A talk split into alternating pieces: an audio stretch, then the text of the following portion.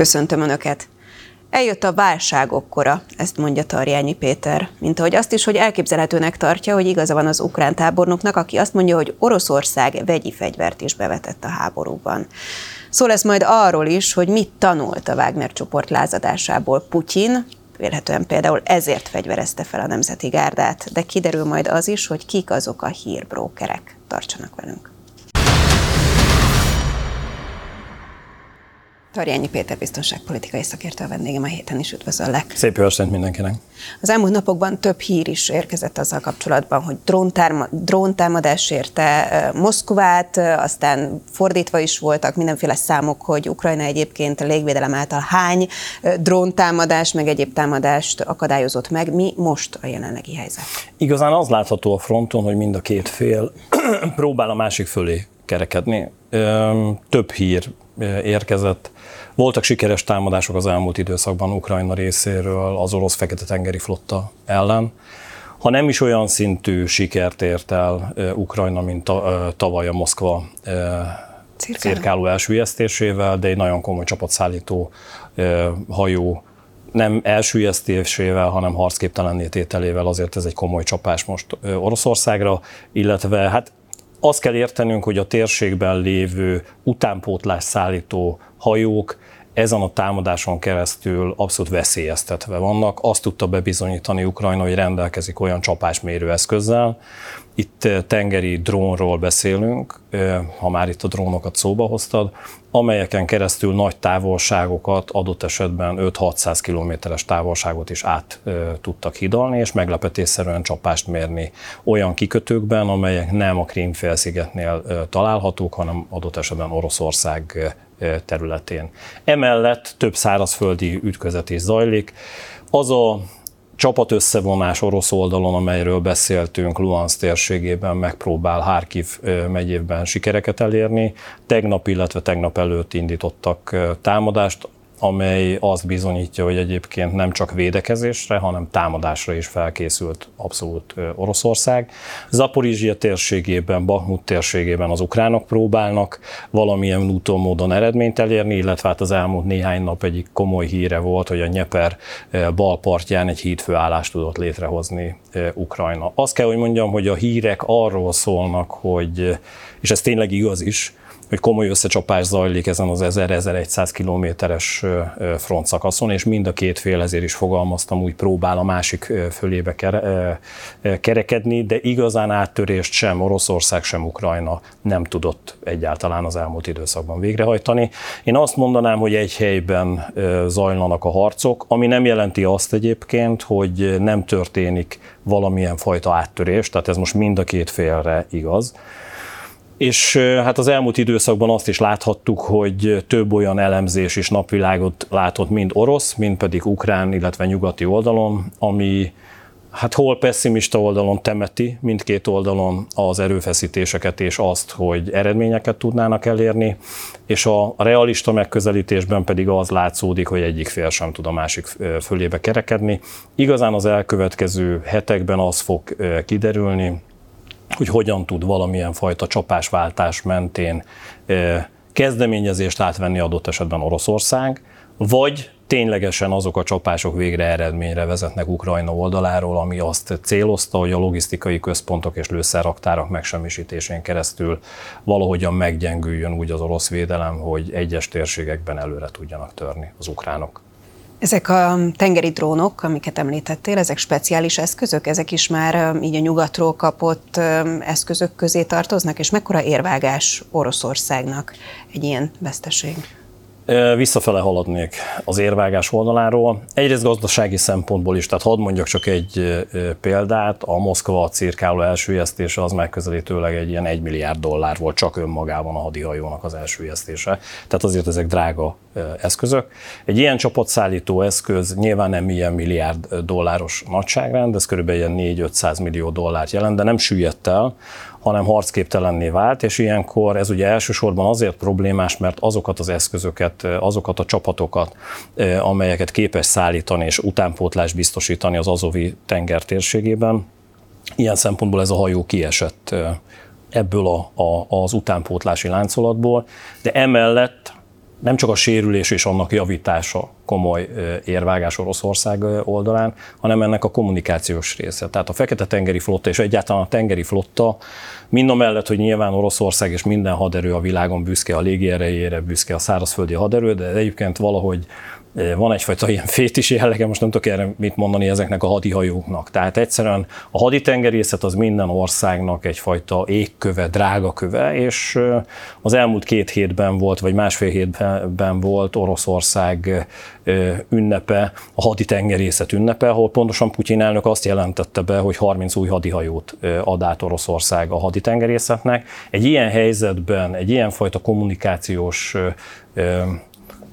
támadásban igenis használni lehet azt, hogy egy ilyen fegyveres támadásban megsérült egy ilyen komoly hajó. De hadd mondjam el példaként egyébként, hogy tényleg is ez a te világot, ezt mindig mondom a kommunikáció világa, hogy érdekesség, hogy miközben a 30 hadihajó átadásáról beszélt Putyin elnök, az ott álló haditengerészek, akik a díszszemlén részt vettek, mobiltelefonjaira érkeztek az ukránok által különböző üzenetek, amiben pontosan azokat a videókat küldték el az orosz haditengerészeknek, amiben tavaly elsüllyesztették a Moszkva cirkálót. Tehát, hogy ez a valós háború és kommunikációs háború egyszerre zajlik. A kérdésed második rész, vagy első részére így visszafele haladva válaszolva, léteznek tengeri drónok, ez egy teljes egészében más műfaj, hogyha mondhatom ezt, mert hogy az eddig leginkább a, a hírekben látott drónokhoz kapcsolatban, ugye ezek elsősorban légi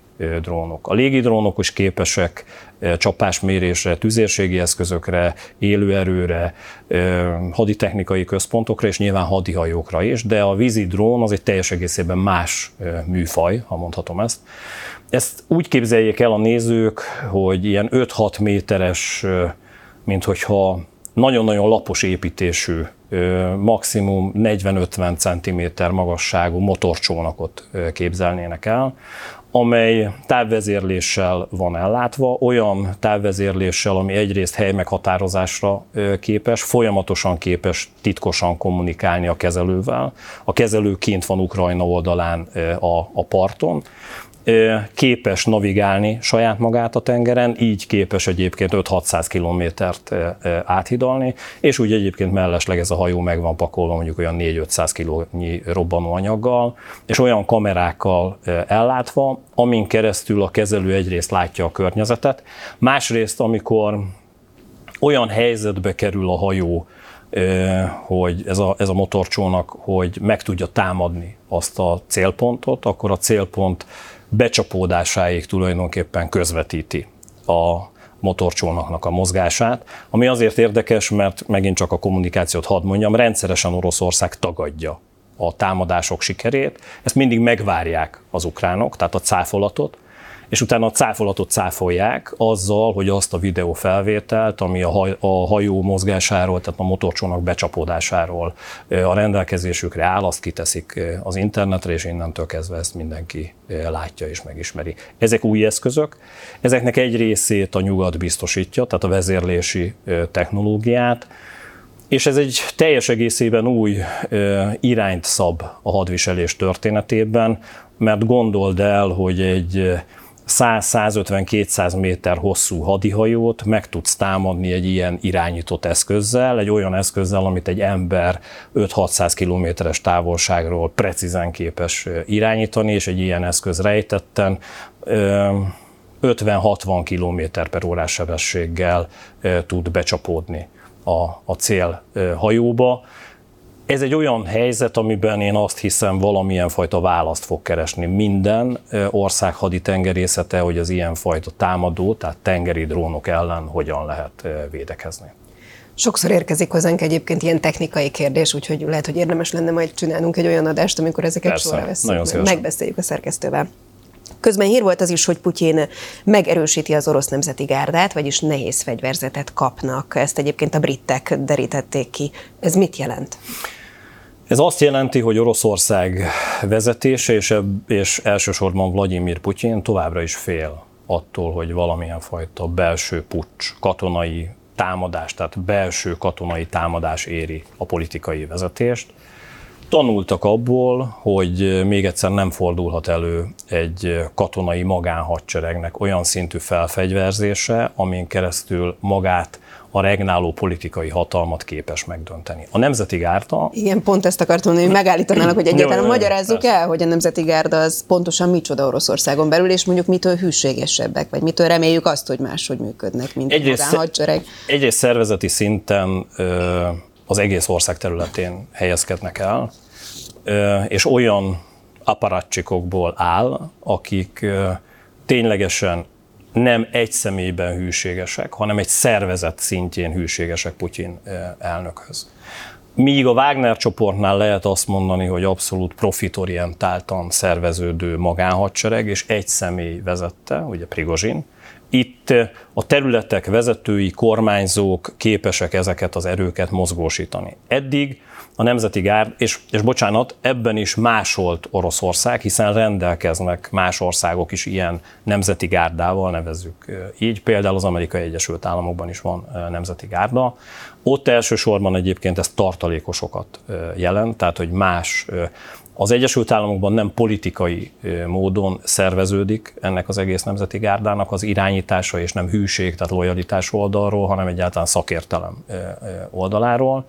Itt ez abszolút a hűség oldaláról fontos, és ami nagyon-nagyon lényeges, az ország egész területén helyezkednek el, ami biztosítja azt, hogy ha egy olyan helyzet adódna megint csak, mint amit a Wagner csoport kapcsán lehetett látni, hogy több száz kilométeren keresztül megyéken, körzeteken keresztül haladnak át, nem történhet meg még egyszer az, hogy ne legyen erő ezeken a területeken, vagy csak rendőrség oldaláról, vagy a határőrség oldaláról, vagy a titkosszolgálatok oldaláról kisebb egységek, amelyek képesek lennének hűség mentén fegyver, felfegyverzett erőként ellenállni egy ilyen magánhadseregnek, hanem legyen minden egyes tartományban egy olyan központi erő, ami már egyébként nehéz fegyverzetet is kap. Ez azt jelenti, hogy tüzérségi eszközöket is kapnak, harckocsikat, páncélozott szállító harcjárműveket, helikoptereket, és egy ilyen belső lázadás esetén nem engedik azt meg, hogy ez a lázadás ilyen szinten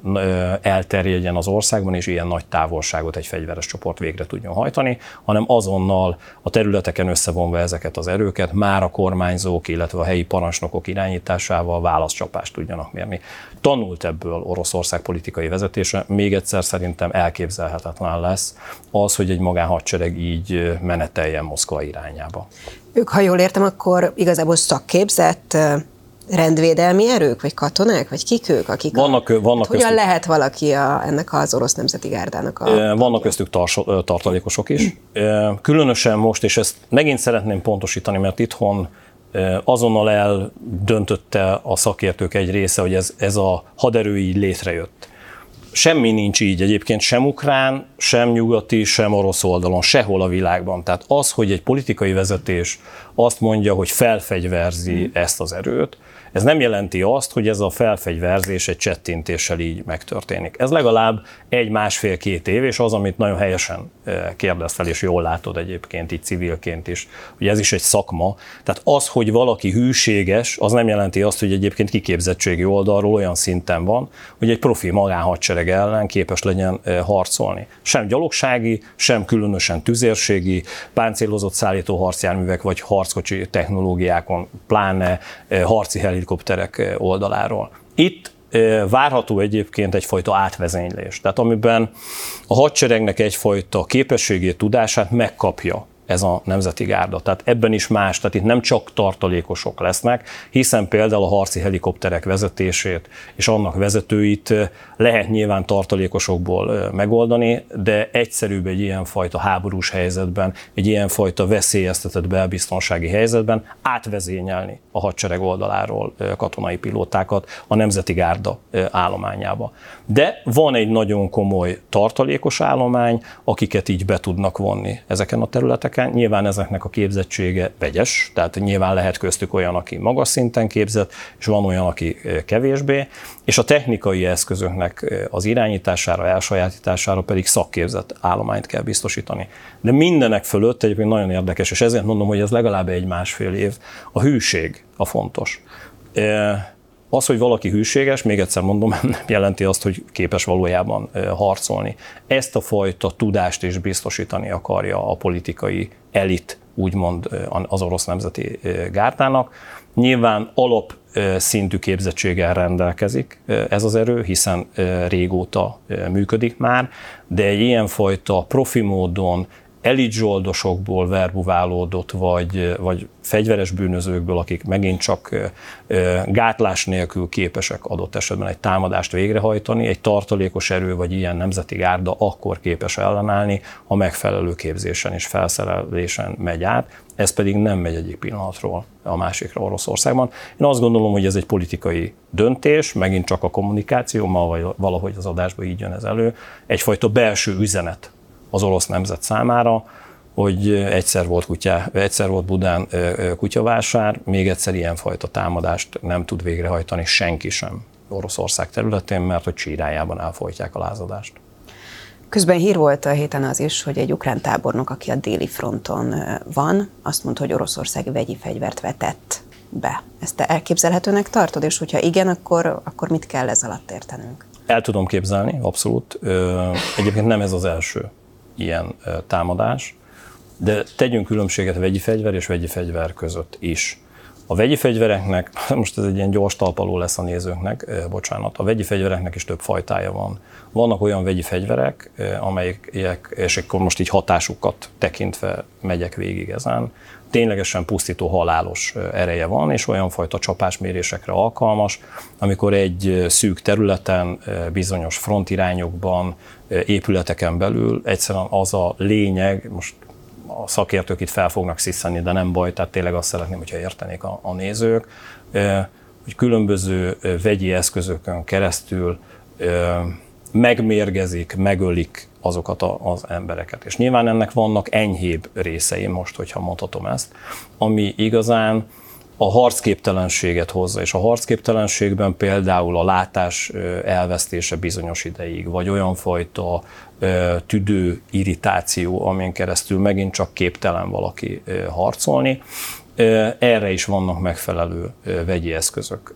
Ezeket én azt mondanám, ketté kellene választanunk. Vannak olyan vegyi eszközök, amely a rendészetben bevethetők, például a könygáz, amit láttunk Európa városaiban, de egyébként adott esetben Budapesten is az elmúlt sok tíz évben. Ezeket is bevetik egy-egy háborús helyzetben, hiszen egy lövészárok rendszer ellen, egy támadásban vagy egy támadásban lévő alakulat ellen a védők is használhatják, hiszen bőven elegendő az, hogy egy ilyen egység azt érzékeli, hogy, hogy, hogy nem talál oda, nem lát rendesen, végig köhögi, tehát nem, nem tud harcolni és aktívan részt venni a harci tevékenységbe, és ilyenkor az ember pszichésen feladja, és inkább visszavonul, hogy kimossa a szemét, és valahogyan megúszza ezt a fajta támadást ilyenekről beszélünk leginkább. Tehát olyan fajta halálos eszközöknek a bevetése, hadd mondjak például egy szaringázra, hogyha gondolunk. Tehát ilyen harci gázoknak a bevetése nem történt egyik oldal részéről sem. Rendészeti eszközöknek, tehát ilyenfajta könygáz, vagy annál egy picit erősebb eszközök bevetés, bevetése pedig bizonyítottan igen. Tehát eh, ez egy finom csúsztatás, megint csak kommunikáció. Pont akartam mondani, hogy akkor ez is a kommunikáció így van, része. Így van, amiben azt mondja, tehát hogy egyik oldalról az alapállítás igaz, tehát ez egy vegyi eszköz, és kifejt olyan fajta tevékenységet, amin keresztül téged harcképtelenné tesz, de egyébként nem sorolnám az olyan harci gázok, ideggázok témakörébe, amin keresztül halált okoznának. Volt egy izgalmas hír arról is, hogy női ügynök hálózatot buktattak le az ukránok.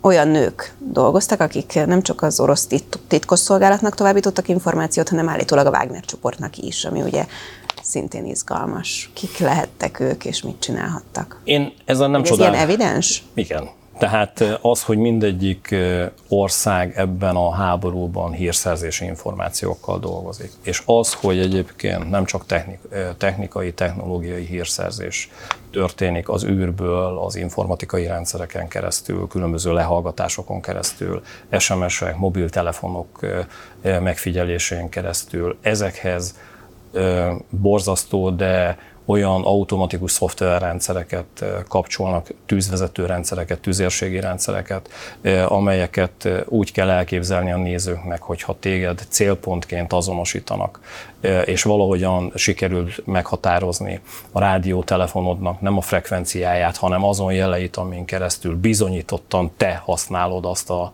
azt a rádiótelefont. Vannak olyan automatikus tűzvezető rendszerek, amelyek képesek abban a pillanatban, amikor te bekapcsolod újból a telefonodat arra a területre, ahol az a telefon van, azonnali csapást mérni. Ez nem mostani technológia, ezt 15-20 éve használja minden nagyhatalom, tehát ez a fajta hírszerzés abszolút létezik. De van egy olyan terület, amit nem szabad elhanyagolnunk, ez pedig a humán hírszerzés, tehát az, hogy mi kimegyünk és sétálunk egyet itt a parkban, és elkezdünk valamiről beszélgetni, és nincs nálunk semmi, azt abban az esetben lehet jól megtudni, hogy kettőnk közül valamelyik adott esetben jelent, vagy egy harmadik személy ott áll mellettünk, és ő szól erről. Tehát nagyon-nagyon fontos az, hogy a konkrét ember-ember közötti kommunikációt is valahogyan figyelni lehessen, és ez pedig a klasszikus hírszerzés, amikor különböző embereken keresztül, vagy beépített ügynökökön keresztül szereznek információt. És ebben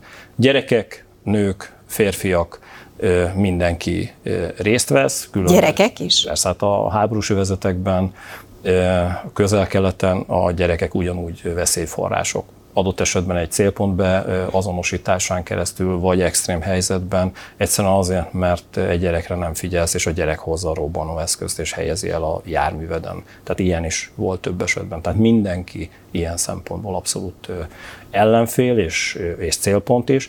És az, hogy nem csak a hivatalos szervek, hanem a Wagner csoport is végzett hírszerzési tevékenységeket. Nézd, ha egy katonai erő vagy katonai feladatokat ellátó erő jelen van egy térségben, a világ minden részén alkalmaznak ügynököket. Itt ne a kiképzett kémekre és James Bondokra gondoljunk, hanem olyan emberekre, akik valamilyen pénzért, kisebb-nagyobb összegekért egyszerűen hozzák, viszik a híreket. Nevezük hírbrókernek őket. Hírbrókerek. Innen folytatjuk egy rövid szünet után. Volt Szaudarábiában egy csúcs találkozó, amelyen több mint 40 ország vett részt, és egyébként Kína ott is nagyon hangsúlyozta azt, hogy mindent megtesz a béketárgyalásokért Ukrajna és Oroszország között. Egyrészt mi a jelentősége ennek, és Kína még mindig lavírozik el, másrészt pedig, ami nagyon fontos, és egy picit elébe szaladnék, aztán majd kitárgyaljuk utána, hogy augusztus végén lesz a BRICS találkozó, és amikor tömbösödésről beszélünk, mindig ezt szoktuk emlegetni. Most erre a találkozóra Putyin személyesen nem megy el, hanem csak Lavrovot küldi. India közben már azt mondja, hogy azért nem megy el, mert Putyin nem megy el, ugyanakkor meg 19 újabb tagország csatlakozna ehhez a szövetséghez. Úgyhogy ámblok kérdezném ebben a tömbösödésben, és Kína szerepét, hogy mi a helyzet Putyin-Kína kapcsolatában most. Most ez egy eléggé komplex kérdéscsomag volt ezt három felé bontanám. Egyrészt a szaudi csúcs, én azt gondolom, hogy nem kapott itthon kellő hangsúlyt ennek a csúcsnak több fontos szegmense. Egyrészt ez egy olyan csúcs volt, amin, ahogy te is fogalmaztál, 40 ország volt jelen, és egyébként a 40 ország közös döntése volt az, hogy Oroszország ne jöjjön el erre a találkozóra, és ezen a találkozón például ott volt Kína és India is, illetve Egyesült Államok, Ukrajna, és ténylegesen a felek, a szaudi vendéglátók vezetésével arról kezdtek el egyeztetni, hogy hogyan lehetne ennek a háborúnak véget vetni. Nyilván ezért tudta azt Ukrajna kommunikálni, megint csak a kommunikáció és egyébként helyesen is, tehát ebben most igazuk volt az ukránoknak, hogy az ukrán diplomáciának ez egy nagyon komoly sikere, hogy a bolygó meghatározó országai úgy kommunikáltak együtt, és arról beszélgettek, hogy hogyan lehetne békét teremteni, és elsősorban azt a tíz pontos ukrán csomagot, vagy Zelenszky csomagot nevezhetjük így is, hogy az ukránok így hívják, kommunikálták és tárgyalták végig, amiben most nem mennék végig a tíz ponton, a legfontosabb kijelentés, hogy ebben a háborúban Oroszország felelős, Oroszország egy inváziót hajtott végre, és ebben mind politikai, mind katonai szempontból a személyeknek, az országnak felelőssége van, és ezért jóvátétel jár Ukrajnának. És ebben most végig lehetne menni, hogy a pontok között szerepel a háborús bűnösök megkeresése, elítélése, a különböző gazdasági, öko és mindenfajta károk kijavítása, megtérítése Oroszország részéről. Tehát amikor ilyen komoly hatalmak egy közös csúcson beszélgetnek a megtámadott ország képviselőivel, és egyeztetnek arról, hogy egyébként a megtámadott ország mit kérne, az egy nagyon komoly fegyvertény. Hozzáteszem, egy milliméterrel nem vagyunk közelebb a békéhez, tehát ilyen szempontból az, amikor a világban lévő szakértők egy része megvonja a vállát, és azt mondja, hogy na bum, tehát most megint beszéltek, beszéltek, és egyébként nem történt semmi.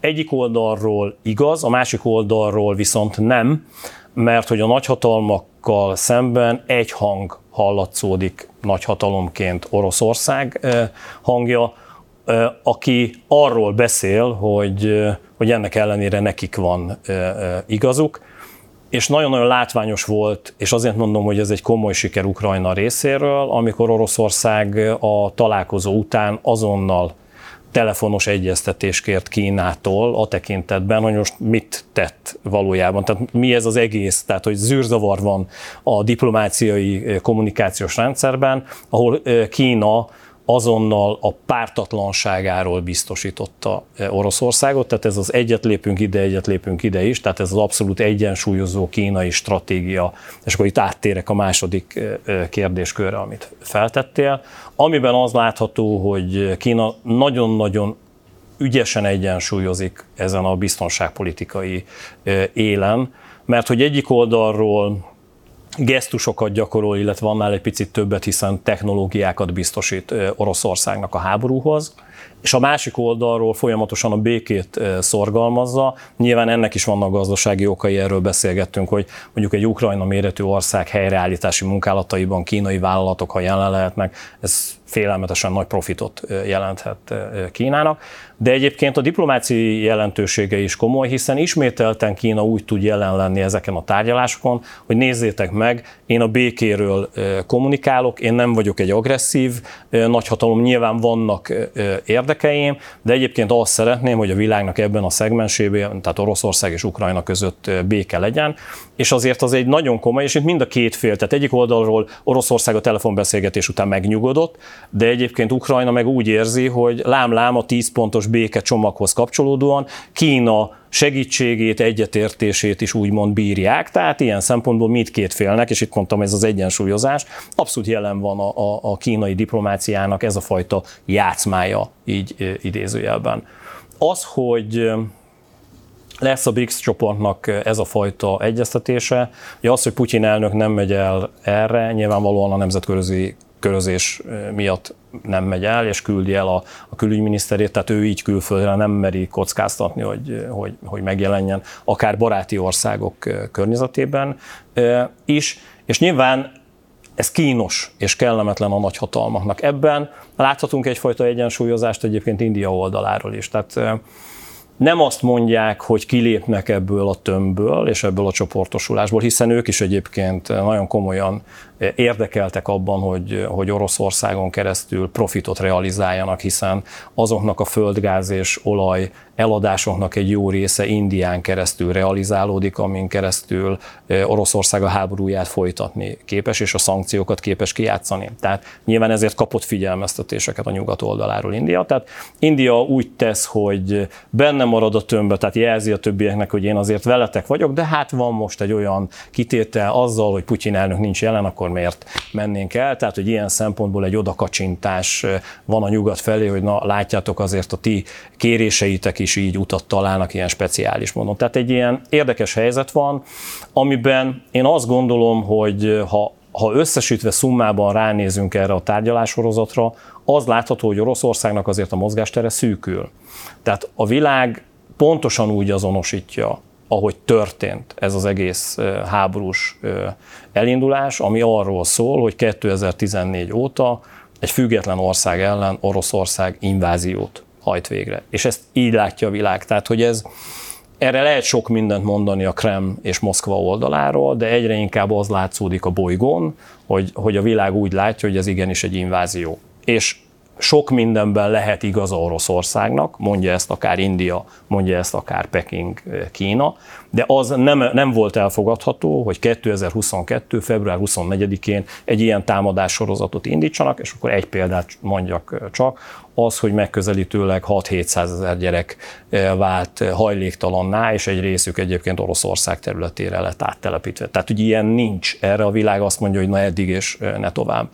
Emiatt van például egyébként nemzetközi körözési listán Vladimir Putyin. Tehát ez mindenképpen egy mozgástér beszűkülés Oroszország részéről, de az a fajta, és itt jön a vágyelvű gondolkodás, amiben más szakértők pedig azt mondják, hogy hurrá, tehát innentől kezdve teljes áttörés történt az ukránok békejavaslata alapján, ez korán sem igaz. Én azt mondanám, hogy, hogy ügyesen lavírozik Ukrajna diplomáciai szempontból, a NATO csúcs, ami Litvániában volt, az korán sem volt sikeres Ukrajna számára, hiszen azokat a célokat, amiben szerették volna állásfoglalásra hát végül is összehozták. Tehát olyan fajta állásfoglalásra kényszeríteni a nyugatot, amiben elfogadja a nyugat, hogy NATO ország lehessen Ukrajna, ez nem sikerült. De ezen keresztül most a szaudi csúcs az bizonyítja, hogy az arab világ, az öböl országok, a nyugati ö, nagyhatalmak és egyáltalán az ázsiai országok is annak látják ezt az egész háborút, ami, tehát egy inváziónak, és annak látják,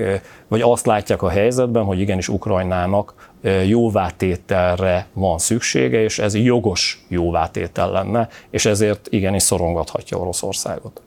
És az, hogy ilyen mértékben vannak csatlakozni kívánó országok egyébként ehhez a tömbhöz, ez mit mutat? Amiről mindig beszélgetünk, hogy tömbösödés zajlik a, a bolygón. Tehát a latin-amerikai országok, dél-amerikai országok keresik a helyüket ebben a rendszerben. Egyértelműen látható az, hogy hogyan és nem először fogalmazok így, hogy civilizációk harcát látjuk, hogy azok a dél-amerikai öböl országok, ázsiai országok igenis keresik a helyüket, akik eddig egyébként a nyugattal együtt működtek, vagy kényszerből működtek együtt, és az a fajta vezető szerep, ami az elmúlt két-háromszáz évben a nyugat oldaláról az egész bolygón jelen volt, ez abszolút támadva és megkérdőjelezve van. És olyan nagy hatalmak e, mint Kína és India, igenis irányítják ezeket a folyamatokat, és miközben egyik oldalról kereskedelmileg szeretnek együttműködni a nyugattal, sőt, mindkét félnek szüksége van egymásra, eközben azért szépen ilyen szorgos népünk győzni fog elv mentén így reszelik ezt az egész rendszert, és, és próbálják azt a fajta nyugati hegemóniát eltüntetni, megdönteni, ami az elmúlt száz években abszolút természetes volt a bolygón. Nagyon érdekes egyébként, hogy ha ránézünk ezekre a történésekre, én egyre inkább azt mondom, hogy nyilvánvalóan Kína aktív, és India is aktív ebben az orosz-ukrán háborús konfliktusban, és jelen vannak, és, és adott esetben támogatják is Oroszországot, de valójában ez a háború, ez egy mellék hadszintere ezeknek az országoknak. És ezért mondom azt, hogy a változás és a válságok korát fogjuk élni, mert ez előfutára olyan válságoknak, és itt most nem horrorizálok, hanem tényekről beszélek, amiben ezek az országok pontosan a tömbösödés mentén azt szeretnék elérni, hogyha a nyugatnak a vezető szerepe az elkövetkező 20-30 évben megdőlne a bolygón, és ők vehetnék át az irányítást. Nyugati országként, most furcsa, hogy ilyet mondok Magyarországra, de ennek ellenére én ebben hiszek. Nyugati országként ez egyébként Magyarországnak is problémája, és a szövetségesi rendszerben pontosan ezért kellene gazdaságilag és katonailag nagyon komolyan együttműködnünk a többi partnerünkkel. Említetted, hogy egyre kevesebb szövetséges van Oroszországnak. Az egyik ilyen szövetséges azonban Irán. Az orosz külügyminiszter helyettes a következőt nyilatkozta az elmúlt napokban, ami azért nagyon ijesztő tud lenni. Jogunk van kiszélesíteni katonai kooperációnkat, és a két ország katonai hatóságai szorosan együttműködnek egymással. Ez szintén csak az emlegetett kommunikáció része, hogy megijedjünk, megijedjek és riogassanak, vagy valóban egy szorosabb katonai együttműködés van köztük? Biztosan szoros katonai együttműködés van. Ez olyan szempontból kemény üzenet, és, és erre én is felkaptam úgymond a fejemet, mert hogy Eddig sem volt ez titok, és nagyon-nagyon sok hírszerzési jelentés szólt erről, meg hát nyílt információk is, hiszen például az iráni harci drónok darabjait egy-egy becsapódás után egyszerűen össze tudták gyűjteni az ukránok, és a világnak meg tudták mutatni a médián keresztül. Tehát az, hogy Irán és Oroszország együttműködik, ez nem volt titok. Az, hogy ezt Irán politikai és katonai vezetése büszkén felvállalja, ez egy egészen másfajta szintű együttműködést mutat, amiben egyrészt a technológiák megosztása mellett nagyon komoly hírszerzési információk megosztása is történik, amiben azért, és ami mellett egyébként nem mehetünk el egyáltalán. Tehát egy picit belemennék hírszerzési szempontból, hogy ez mit is, mit is jelent. Ez egy példa. Amíg két ország szövetségesi rendszerben együtt gondolkodik egy-egy helyzetben, ott azért a, a hírszerzési szervek részéről az, hogy automatikusan mindenfajta információ megosztódjon a másikkal. Magyarán nekem bejön technológiai oldalról, vagy emberi erőforrások oldaláról egy információ, és ez azonnal automatikusan landoljon nálad ez nem, nem, nem így működik. Tehát mindig van egy döntési procedúra, amiben az van, hogy uh-huh, a terrorizmus kapcsán például együttműködünk, vagy Szaúd-Arábia kapcsán együttműködünk, és akkor teljesen természetes az, hogy igen, befut egy információ, itt is eldöntöm, hogy megosztom veled, vagy nem osztom meg, de van köztünk egy beszélgetés. És egy ilyenfajta bejelentés egy teljesen másfajta együttműködést jelent. Egy olyan együttműködést, amiben az én alattam dolgozó osztályok vezetői tudják azt, hogy automatikusan a te alatt dolgozó osztályok vezetőivel napi szinten kommunikációban kell lenni, ami azt jelenti, hogy képesek leszünk közös műveletek végrehajtására az öbölországok területén, Törökország területén, tehát tulajdonképpen a teljes közel-keleten. Ez megduplázza, és nem összeadódnak az energiáink, hanem egyes helyzethez kapcsolódóan összeszorzódnak. Tehát ez egy teljes egészében másfajta hírszerzési lehetőségrendszert eh, mutat, ami azért életveszély, például mondjuk Izrael eh, szempontjából, mert hogy Oroszország hírszerzése nagyon komoly szintű, a közel-keleti térségben pedig Irán hírszerzése is. Most gondold el, hogy Oroszország jelen van tulajdonképpen teljesen a bolygón, ugyanígy Kína és az Egyesült Államok is, ugye ezt hívjuk totális hírszerzésnek, de egy-egy térségben azért vannak specialisták, tehát egy sokkal komolyabb háttérrendszerrel, elhelyezkedés miatt, kapcsolati tőke miatt rendelkeznek középhatalmak. Ilyen középhatalom, amikor azt mondja, hogy figyelj, én tudom, hogy te ott vagy a közel-keleten, mi is ott vagyunk, na innentől kezdve összerakjuk az erőforrásainkat, és, és közösen kezdünk el dolgozni. Ez egy egészen más szintű hírszerzési minőséget biztosít. És ez nem csak a hírszerzésre igaz, hanem a katonai fejlesztésekre is, ami mellett egyébként nem mehet el a világ. Én azt hiszem, hogy erre nagyon komoly válaszlépések lesznek az Egyesült Államok, illetve a NATO oldaláról. Elsősorban Izrael irányába, másrészt pedig Törökország irányába is. Kérlek, hogy picit beszéljünk Belarusról is. Most több hír volt ezzel a térséggel kapcsolatban is. Egyrészt, hogy Lengyelország újabb ezer katonát vezényel a határhoz, mitől tartanak és kellett tartaniuk ettől, tehát mennyire stabil ott a helyzet. Másrészt Kiev szerint magukat ukránnak átszázó katonák, Wagner zsoldosok fognak ott tönkretenni egy olajfinomítót. Ha előre szólnak egyébként az ukránok, hogy ők tudnak arról, hogy hogy Wagner zsoldosok szeretnének ilyet csinálni, akkor egyáltalán van értelme egy ilyen merényletet elkövetni? Nincs, és pontosan ez is a cél ezzel. Ezt megint ketté bontanám, mert korán sem biztos, hogy a Wagner csoport ilyet végre akart hajtani. E, az ukránok is e, a kommunikációban és a hírszerzésben a dezinformálást abszolút mindennapi fegyverként e, használják. Tehát a hírszerzési műveleteknek egy komoly része az nem csak arról szól, hogy megtudjak információkat, hanem befolyásolni szeretnék döntéshozókat a világban, illetve a különböző térségekben élő polgári lakosságot is, hogy mellénk, magyarán Ukrajna mellé álljon. Tehát egy ilyen helyzetben, amikor én téged azzal riogatlak, ukrán hírszerzésként, hogy befutottak olyan információink, és itt nagyon sötét tekintettel méregetlek, és, és ilyen borús arccal, hogy úristen, mit tudtunk meg te ezt nem tudod valójában leellenőrizni. Tehát amikor én arról beszélek, hogy Wagner zsoldosok ilyet akarnak végrehajtani, akkor lepereg előtted az a film, hogy igen, harcoltak különböző térségekben, igen, vannak női ügynökeik is bizonyos helyzetekben, tényleg fegyveresen küzdenek Afrikától Ázsiáig különböző térségekben, hát végül is el tudom hinni, hogy egy ilyenfajta hírszerzési akció megtörténjen. Történt-e olyan, a világ történelemben, hogy átöltöztek valamilyen fajta más egyenruhába, és végrehajtottak egy támadást. Amikor ezt végigpörgeted a fejedben, erre megint egy határozott igen lesz a válaszod, mert például 1939. szeptember 1-én a német Wehrmacht ilyen akciót hajtott végre, és megvolt az a fajta apropó, amin keresztül Lengyelországot lerohanhatták. És ez olyan szempontból hoz döntéseket országok részéről, hogy végigpörgetik, hogy tudunk róla, elhiggyük, hm, hát lehet, hogy igazat mondanak, lehet, hogy nem mondanak igazat, de jobb, ha lépünk valamilyen szempontból. Ez történik Lengyelország oldaláról.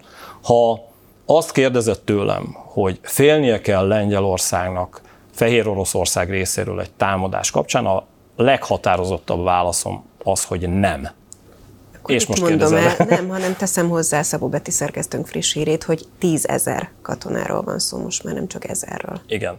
Ezt megint bontsuk ketté, én imádom így szétbontani a dolgokat, de tényleg így van, hogy eh, nyilvánvalóan itt is van ma tényleg ezt hatja át a műsort, a politikai kommunikáció, amiben Lengyelország oldaláról és a lengyel kormányzat oldaláról van egy történelmi helyzet. Ha az elmúlt száz évet nézik, és ugye a biztonságpolitika mindig általában száz évben gondolkodik. Az elmúlt száz évben Lengyelországot minimum ugye két esetben Németország részéről, amit előbb pont említettem 1939. szeptember 1-én érte támadás, illetve ne felejtsük el azt, hogy az akkori Szovjetunió vezetőivel, ugye ez volt a Molotov-Ribbentrop paktum, megegyezett a második világháború kirobbanása és Lengyelország lerohanása előtt a hitleri Németország a tekintetben, hogy ők végrehajtanak egy támadást, és ez milyen jó apropót biztosít a Szovjetunió számára, hogy szintén egy támadás keretében tulajdonképpen Lengyelország önállósága és függetlensége megszűnjön, és ketté szakadjon az ország. A lengyelek ezt nem felejtették el. Tehát egy olyan helyzetben, amikor csapatmozgások láthatók a lengyel-belorusz határnál, amikor olyan fegyveres osztagok jelennek meg, amelyek képesek speciális hadműveletekre, illetve képesek támadó hadműveletek végrehajtására, ahol azt tapasztalják a lengyelek, hogy fehér orosz helikopterek repülnek be lengyel légtérbe, majd onnan elmennek. És amiről előbb beszélgettünk, ukrán hírszerzési jelentéseket olvasnak, amelyeket átadnak borús tekintettel ukrán hírszerzési vezetők. Egyszerűen a belpolitikai helyzet miatt úgy tud erőt mutatni egy kormányzat, ha, ha ezek így napvilágot látnak információk, hogy nyilván katonákat vezényelnek a fehér orosz határa, és azt mutatják a lengyel állampolgároknak, hogy nyugodjatok meg, a kormányzat ura a helyzetnek, és felkészülünk mindenfajta ö, ö, támadásra. De egyszerűen, és ezt négyszer aláhúzom, elképzelhetetlen, hogy Fehér Oroszország megtámadja. Tehát ugye erre jó, tehát nincs 100 százalék, ugye ez biztonságpolitikában nincs 100 százalék, de 99,9999 nem tudom hány tízezrelék, százezrelék eséllyel azt mondom, hogy egyszerűen azért, mert NATO országról beszélünk, Fehér Oroszországnak dehogy jutna olyan eszébe, hogy megtámadjon így egy NATO országot, hiszen ez azonnal válaszcsapásokat jelentene, és Fehér Oroszországnak most pestélyesen szólva annyi lenne, és nyilván Oroszországnak sem érdeke ez. A bizonytalanság fenntartása, az, hogy az emberek féljenek, ez mindenképpen ehhez a helyzethez szükséges, és egyfajta olyan fajta erőfitoktatás, amiben azt be tudja bizonyítani Moszkva, hogy igenis vannak olyan erőforrásai, amin keresztül csapások nélkül is ilyen hatást tud kiváltani egy NATO országban. Nincs fegyveres összeütközés, de hogy a szerkesztőnk Szabó Betti kiválóan megtalálta, és tényleg ez egy fontos hír. Már nem ezer katonákról beszélünk, hanem tízezer katonáról. Tízezer katona mozgatása pénzbe kerül, tízezer katona ellátása pénzbe kerül, és fogy, fogy, fogy a pénz úgy, hogy egyébként valós összecsapás nincs is. Tehát ez a fajta feszültséggenerálás, ez igenis Oroszországnak egyfajta taktikája, ezt mindig is alkalmazták, és emellett nem mehet el Lengyelország. Egyik oldalról nyugtatnia kell az állampolgárait, a másik oldalról nekik is erőt kell demonstrálniuk. Ők egyébként a lengyelek azzal magyarázzák, vagy azzal magyarázták, amikor még újabb ezer katonáról volt csak szó, és akkor ugye még csak ezerről, most meg már tízezerről, azért ez tízszer annyi katona, tehát hogy itt azért felmerül a gyanú, hogy készülnek valamire, de hogy erre azért van szükség, a lengyelek vagy hát, a fehér oroszok? A fehér oroszok, ja. tehát hogy valamit ki akarnak védeni, de akkor nem is támadástól tartottak, hanem akkor az volt a kommunikáció, hogy erre azért van szükség, mert nagyon sokan próbálnak illegálisan átlépni egyébként a határon. Tehát akkor nem támadástól tartottak, hanem attól, hogy az illegális határátlépők száma előző évben 16 ezer volt, és idén már most 19 ezer. Pontosítanék, tehát hogy ez egy olyan akciócsomag, ez abszolút az a fajta hadviselés, amiben Oroszország az elmúlt években is alkalmazta Európa ellen például a menekülteket, migránsokat. Lengyelországnak igaza van abban, hogy Fehér Oroszország területéről érkeztek így az elmúlt években sokan, és ezt tegyük hozzá, és ez új precíz, hogy ezt végigkövette egyébként a nyugat, és most már tudjuk, hogy például bizonyos válságövezetekből orosz légitársaság külön gépei szállították Fehér Oroszországba azokat az embereket, akiket utána a fehér orosz katonák a határa tereltek, és azt mondták nekik, hogy tulajdonképpen átengedünk benneteket Lengyelország eh, területére. Ez egy mesterségesen generált, tehát hogy igazán eddig Lengyelország felé a menekültek, migránsoknak olyan kimagasló útvonala nem volt. Volt csempészeti tevékenység, voltak embercsempészek is, de ezt igenis most már tudjuk, hogy Fehér Oroszország és Oroszország közösen tervezte. Ez volt eddig és erre volt ez az 1000-1000 fő, tehát összesen 2000 főt állomásoztatott ott Lengyelország.